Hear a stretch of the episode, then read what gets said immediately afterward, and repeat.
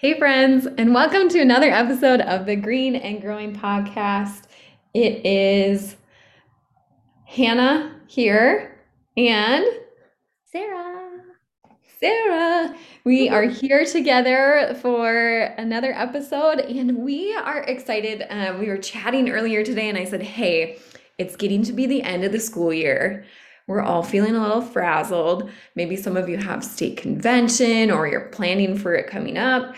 Um, outdoor events, things like that. I know for us, we have our agriculture day coming up, and we need those activities, those projects that can be used for anything, maybe cover a couple of days, um, and that are high engagement for our students. So I said, we we should quick chat about that. We should chat about what we use um, so that y'all can hopefully have a good end of the year and feel confident.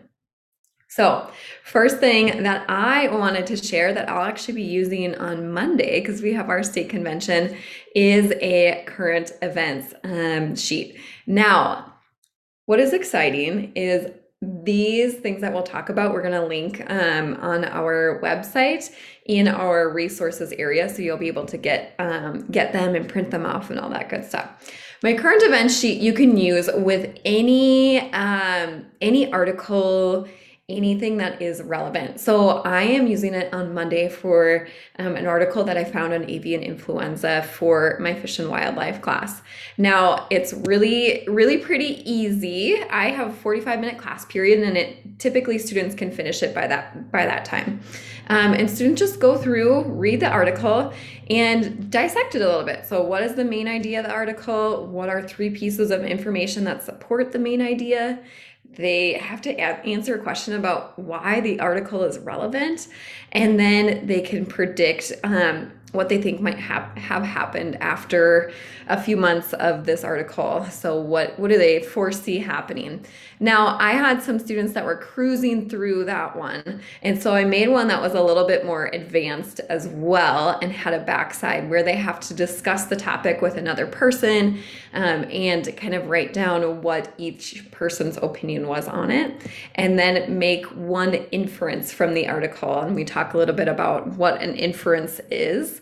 Um, so what I typically do is I use just my regular current events for my students that need accommodation. So sometimes my students with IEPs or my EL students who um, are reading at lower levels.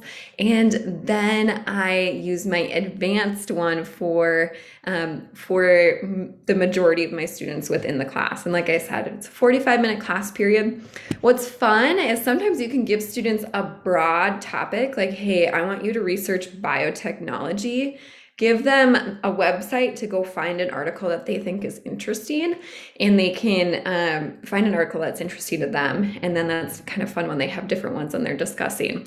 My favorite website is sciencedaily.com because students can go in there are articles that are um, scholarly so students can can they're not just finding the the next Wikipedia blah blah blah, um, and it it just works really really well. It's print and go. I've done it um, as a PDF as well, and students have done it in Notability, so it's very versatile.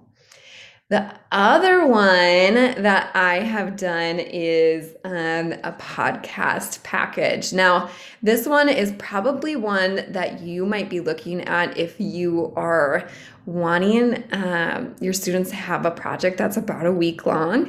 Um, and what I like about this one is oftentimes it's one that I use at the end of the school year when I maybe haven't covered everything that I was hoping to cover, or students still had topics that they wanted to research a little bit more, but I didn't get a chance to research them or um, teach them rather. Um, and so the podcast package just literally walks your students through how to record a podcast. So it starts off giving them a couple of um, sample episodes to listen to. So we'll usually spend one day listening to some sample episodes. Science Versus is a great one that has short little um, episodes you can listen to.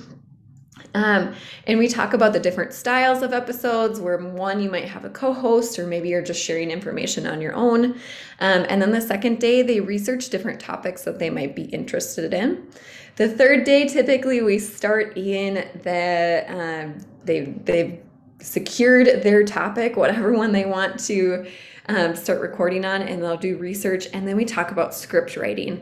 Um, and I require my students to do a script because in the past, I've let them just go on their own and writing a script typically helps them organize their thoughts. So it's typically like that um, they have a hard time organizing the information that they've researched. And I think when they have to write the script, it kind of makes them analyze the information that they have and put it in order and whatnot.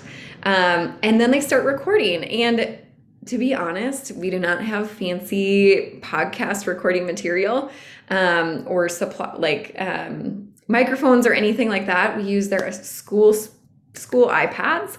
We do, however, go down into the library because the libraries are a really good place with all the, the books to absorb echoes and stuff like that. Um, and they record in there.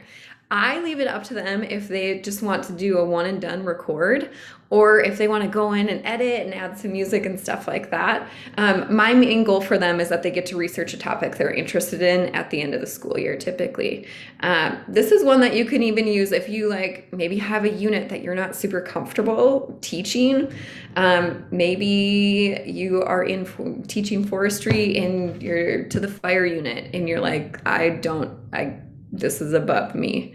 Go ahead and have your students do a podcast about it and maybe they're going to choose some different topics within that unit. Um, so that is available for you as well. Both of these resources have rubrics attached so you can easily go through and grade your students.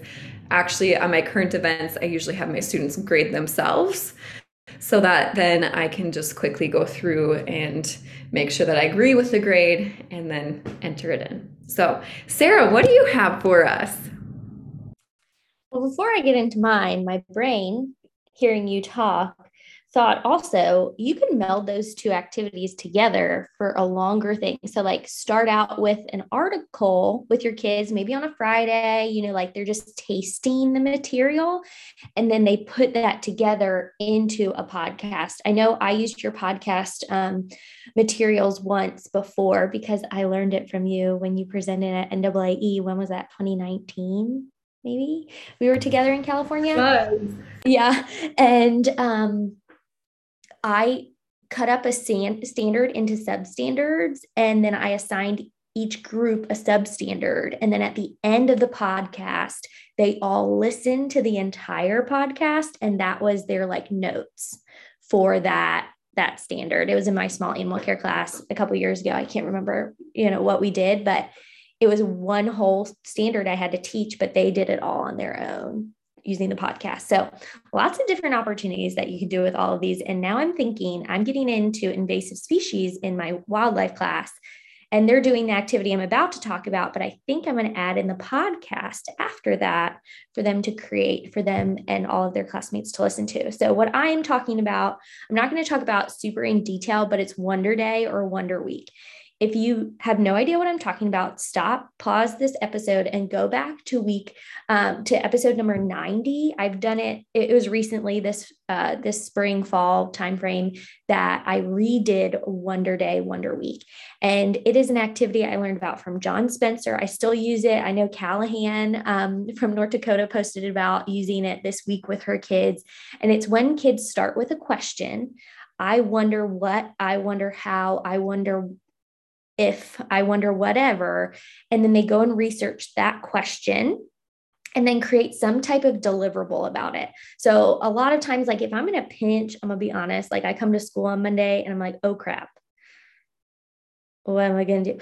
I'll put it together like a slide really quick. Um, and I have a whole bunch of them that I've like pre done from other classes. And I just changed the standard. I'm like, okay, we're talking about um, what are what's coming up to us. Food science in my um, intro to ag class. And it's like i just want to get us started. They don't really know much about food science. So you know maybe like i wonder how hot cheetos are made.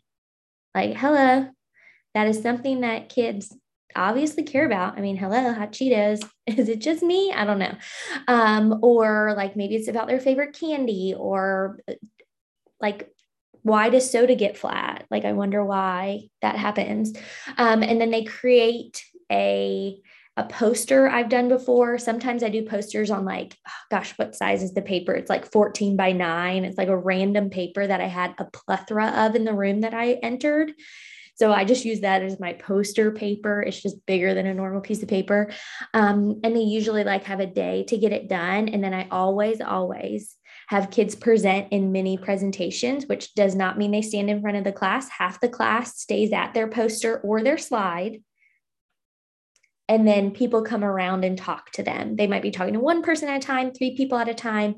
And then after seven to 10 minutes, depending on how many kids, they switch and then go around. And then this whole time as a teacher, you're just bebopping around and listening to the kids talk. And it is very magical if if I do say so myself. Um, just all the kids engaged. Like usually I don't have kids who are like, ugh, I'm not going to do this. They'll get up and learn from their friends, uh, even if they didn't do the work, because they'll get a grade for just doing the rotation versus doing the poster, which is great. So Wonder Day is awesome. Don't get into your head too much about this. I will give some resources to you on the takeaway library, but just ask your kids to come up with a question.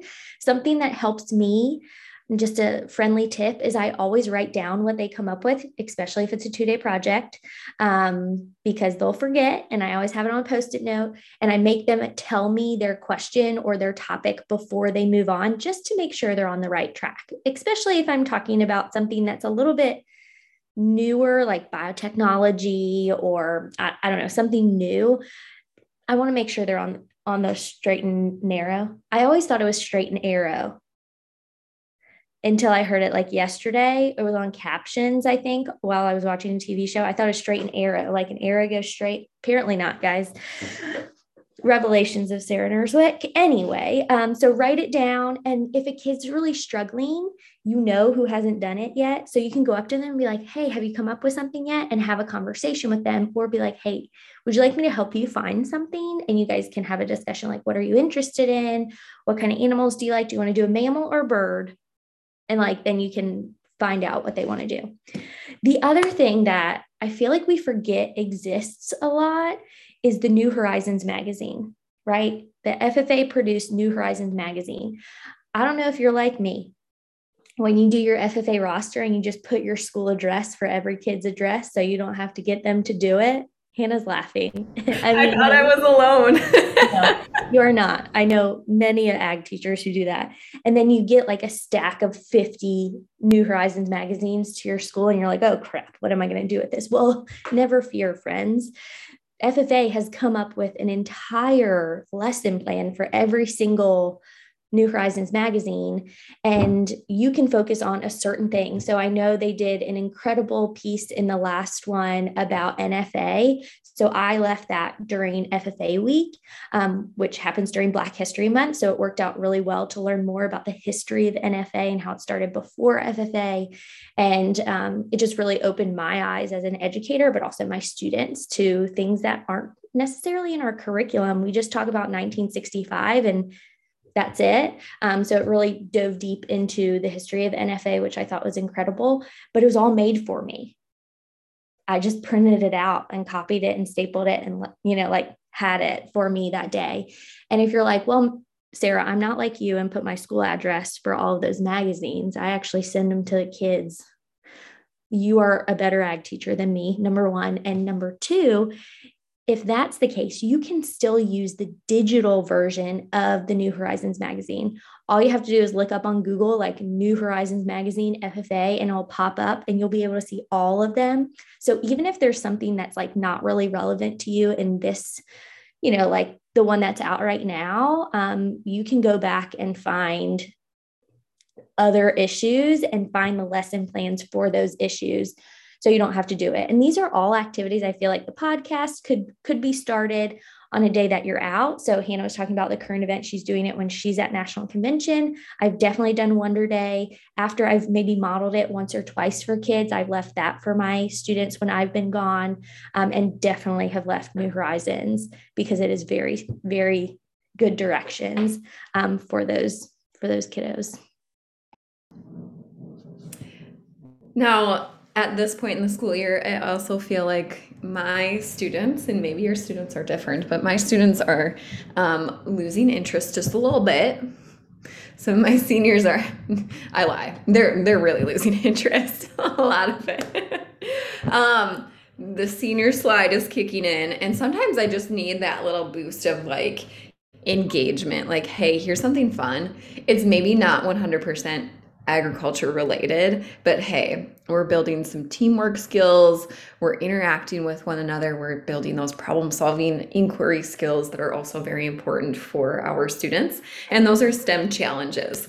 So I know that sometimes my brain works a little bit different and I will see a piece of piece of paper and a roll of tape and I will make up a STEM challenge game. Now I know that doesn't work for everyone.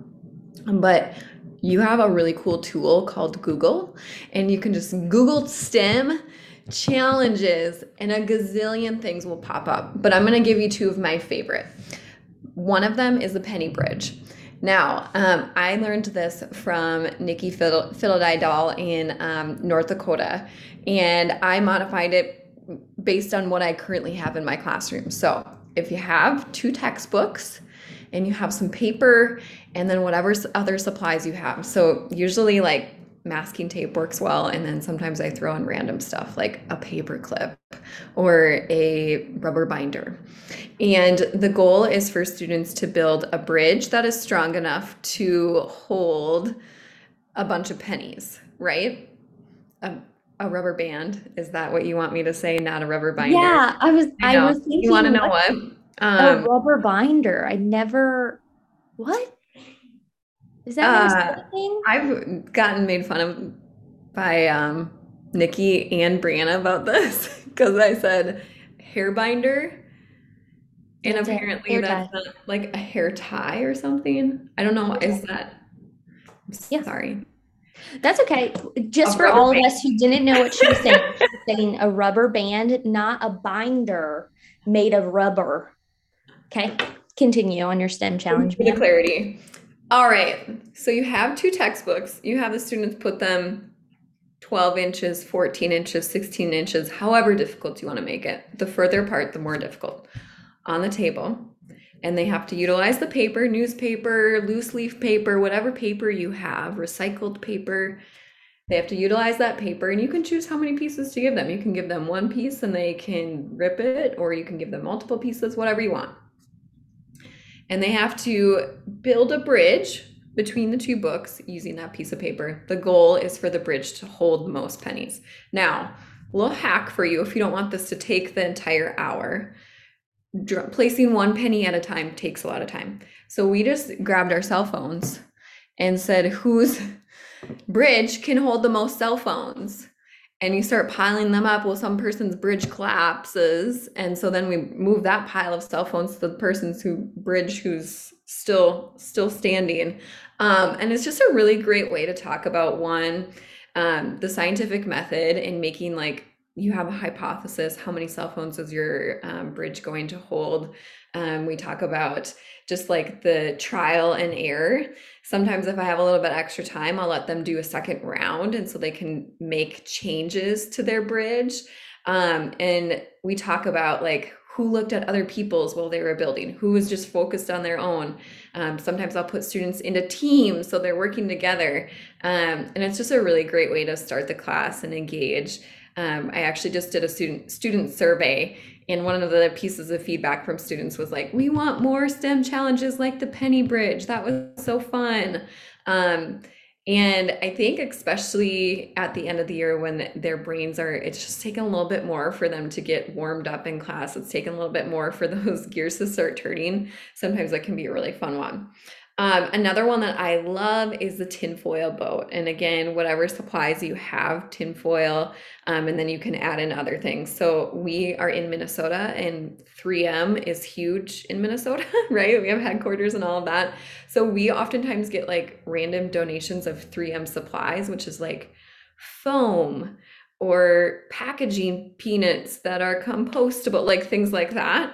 Um, and so sometimes I'll throw in those different supplies or materials and say, okay, you have to you have to build a tinfoil boat. I give everyone the same size piece of tinfoil And um, then we I have marbles. So whoever's boat holds the most marbles. And that one's fun because I just have a big like Rubbermaid tote in the front of the classroom filled with water. And so when they've they think their boat is ready, they come up and trial it and they get to drop their marbles in. Um, and again, all the things that I talked about with the Penny Bridge, they do their hypothesis. They're going to um, look at other people's. Typically, at this point, we've done enough of the STEM challenges where they're like, oh, what are they doing? What are they doing? Um, sometimes I have the kids that will come up and watch the first few people try their boats and then they'll go back and make some changes based on what they've seen. And I usually kind of leave the directions or like the the rules kind of open a little bit because I think sometimes that like interaction between students um, and and just the inquiry process of all of that is really cool to see play out. So those are my two favorite STEM challenges. Like I said, Google has a plethora of them based on what supplies you have. If you have no supplies, if you just have Play Doh, if you just have um, tape, um, anything like that is usable to do some STEM challenges. To add with those, uh, recently a friend showed me a website called Purple Plow. It's from the American Farm Bureau Federation and it has these things called puzzlers on there, and they're activities that they're STEM challenges related to agriculture because it's from American Farm Bureau. So I just searched them, and there's like build a bioreactor. It's an hour long lesson. Um, talk about natural disasters and their impact on the world. Create something useful from a, from recycled things. Food waste build a honeycomb structure that'll hold five pounds. I mean, definitely some stuff. And um, these, since they're, you know, ag related, obviously, they just hop right into your things. I'm like, oh, there's some food science ones. I might be able to add that when I get back. Rather than just making ice cream in a bag, we can do some challenges that relate to like real, real technology and advanced stuff, not hating on ice cream making because that's always a super fun lab. Oh, um, yeah. I gotta pop in one more time. Yeah. One more that's really, really, you just need a piece of paper for each kid is have them build or make paper airplanes and chuck them down the hallway. And who's ever gets the furthest is it's like the most engaging thing. And I let them like you can use whatever resources you can look online and it works great. I also have students who use paper airplanes and put them in the ceiling. Anybody else have that issue? Um, they're very great. It's very exciting. But if you could see me now, you have to go like this. Take your two pointer fingers, point them downwards, put the airplane there, and then fling it upwards. I'm going to take a picture this week of all of the paper airplanes that are in my ceiling. Eventually, I found out who it was. So I just let him continue doing it. Like, I don't really care. I don't think it makes me a bad teacher. And I tried to do it myself. I've yet to successfully get a paper airplane in my ceiling, but I think it's creative of him, you know, just keep it up. Um, okay. Last thing, it's the end of the school year. I don't know about you, but I come back with my students for like a day and a half, uh, like a Monday is a full day and then a half day. And I was just talking to Hannah about before we hit record that I have two full weeks without seniors in my classes because they leave early because of graduation. And then we added on snow days. So it's real kind of whacked up. Um, so two of my classes are cut in half. So I think I have a class of six and a class of uh, like eight, something like that it's going to be crazy. So, we're going to just do all these fun things. But something that's very valuable to me as a teacher is doing end of the year activities that provide reflection for the students and feedback for me. So, it's on the Green and Growing website, and I've probably talked about it before, but some things I've done um, together are just a Google form evaluation. Hannah does them consistently to do like a, a good, bad, ugly, or what could I start doing, stop doing, continue doing. Like she said, her kids told her that they love the STEM challenges to continue doing those. Um, this is something that allows them to think through the semester. And, you know, feedback is one of those things that I feel like teachers always find as scary. And it's probably a problem at the college level because we have all those really scary, like, oh, you have to do this mini lesson in front of the class. And it's, oh, don't worry about it. It's no big deal. And like, oh, then you're your administration is coming and you don't worry, it's not a big deal, but your whole life depends on it. Like that's what it feels like, right? So we get so scared about feedback when feedback is what's going to help propel you forward because a lot of times think about yourself like in a fishbowl, like you you're just like you can't really see everything that's going on. Like, you know, uh you might I had a kid tell me once that I talked too close to them. And I was like, I didn't know. They're like, it sounds like you're yelling in my ear, Miss Nerswick. And it's because they were close to me where my my standing point is that Hannah taught me, like my one place that I give directions. So I to move it back a few feet. But if she, if they didn't tell me, uh, that kid for 75 days or however many days, 85 days, they're stuck with me, would literally be cringing, like clenching their jaw, like, oh gosh, I hope she doesn't talk today.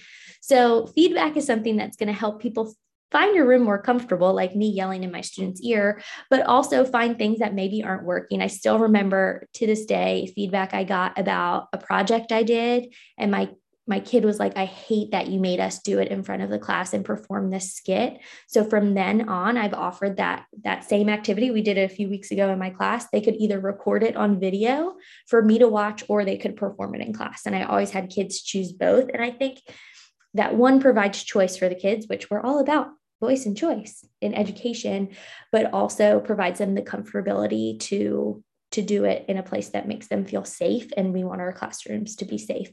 So that's my my thought about feedback.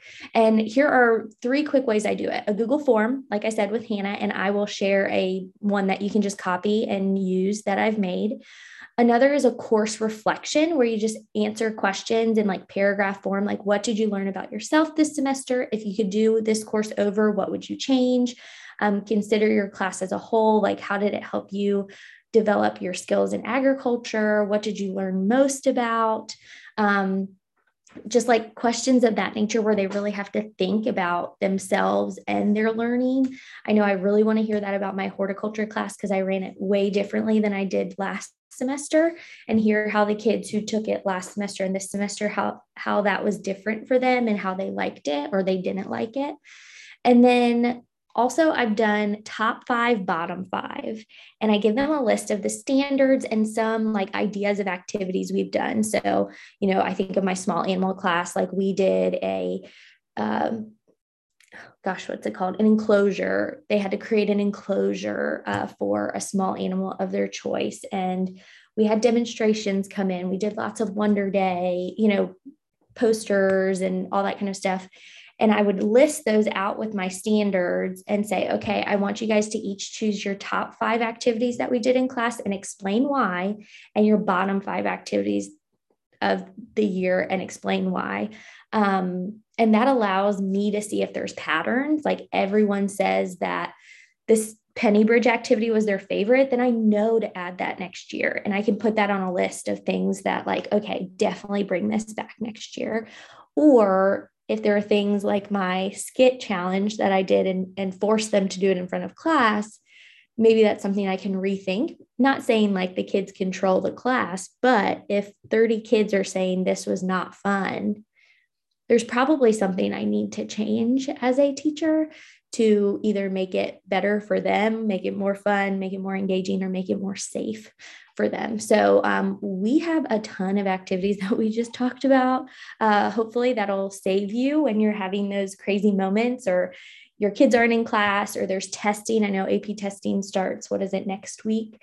Um, and you might be losing a lot of kids in class where like they don't have to make up the work because they just took their AP class or any of that kind of stuff. So feel free to use these activities because all of the ones that we're saying are good for their brains a lot of them are, are thinking hard and thinking critically and thinking creatively and being problem solvers. So even if it might be just a step outside of your standards, try it out and see see how it goes. Hannah, do you have anything else that you want to add to our teachers that they could use?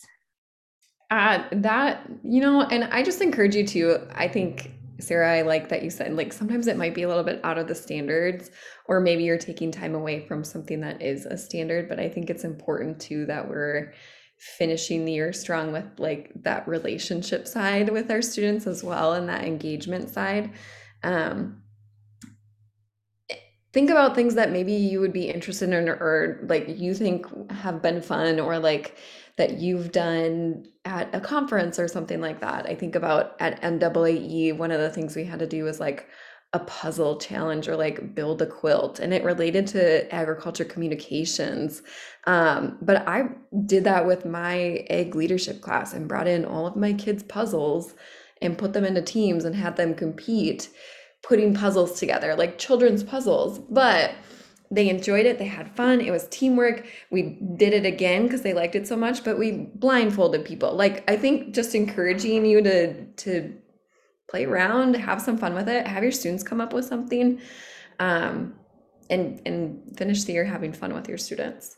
Um, the other thing I want to tell you is we have a green and growing takeaway library. So we mentioned this a couple of times at the beginning and throughout, but if you go to greenandgrowingedu.com, you'll see a um, a part up at the top that says for educators. Go ahead and click on that, and you're going to scroll about halfway down, and you'll see something that says check out curriculum. And when you click on that, um, you will see that there are all of the things that we talked about, um, as well as some others, some dog food sales scenarios, the baby animal shower, the animal welfare analysis, um, just some fun ones that you can grab, download, and go. Just like if you've been to a Germinate conference and you're familiar with takeaways, this is a takeaway library for you that's 100% free and it is there for you to to use into um, bring into your classroom. And speaking of Germinate, so if you're watching this right now live, it is April 30th, the last second.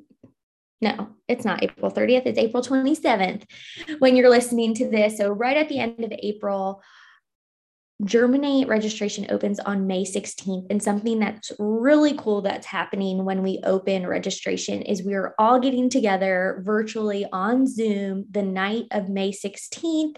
And we are having an exciting, exclusive launch party for registration. And what you can do is when you're on the G&G website checking out the takeaway library, it's going to say something at the top that says join the Germinate waitlist and you will get your Zoom link to this thing. And why would you show up to this? That's a why? great question. That is Tell a great me. question. We have decided because of feedback from y'all, just like we're talking about feedback with students, feedback from teachers who've come to Germinate We've made some changes to how Germinate will run this summer. But instead of just throwing that at you when you start the conference, we wanted to give you a little taste of those activities that you love and the activities that we're adding to help you engage more, for you to be able to network more, and for that to all turn into you impacting your classroom even more. So it's kind of like a mini germinate all in very short amount of time um, for you to collaborate and get some activities get some fun times with your other ag teachers. And then as soon as it's over you will be the first people to be able to register for germinate that is coming up in july. So when you're on the G&G website just click that add on the wait list and we'll see you on may 16th we can't wait. It's like a little party sampler platter, right? Like it's a little little fiesta platter so that we can all or charcuterie board, if yeah. you will. we can't wait to see you. Bye, friends.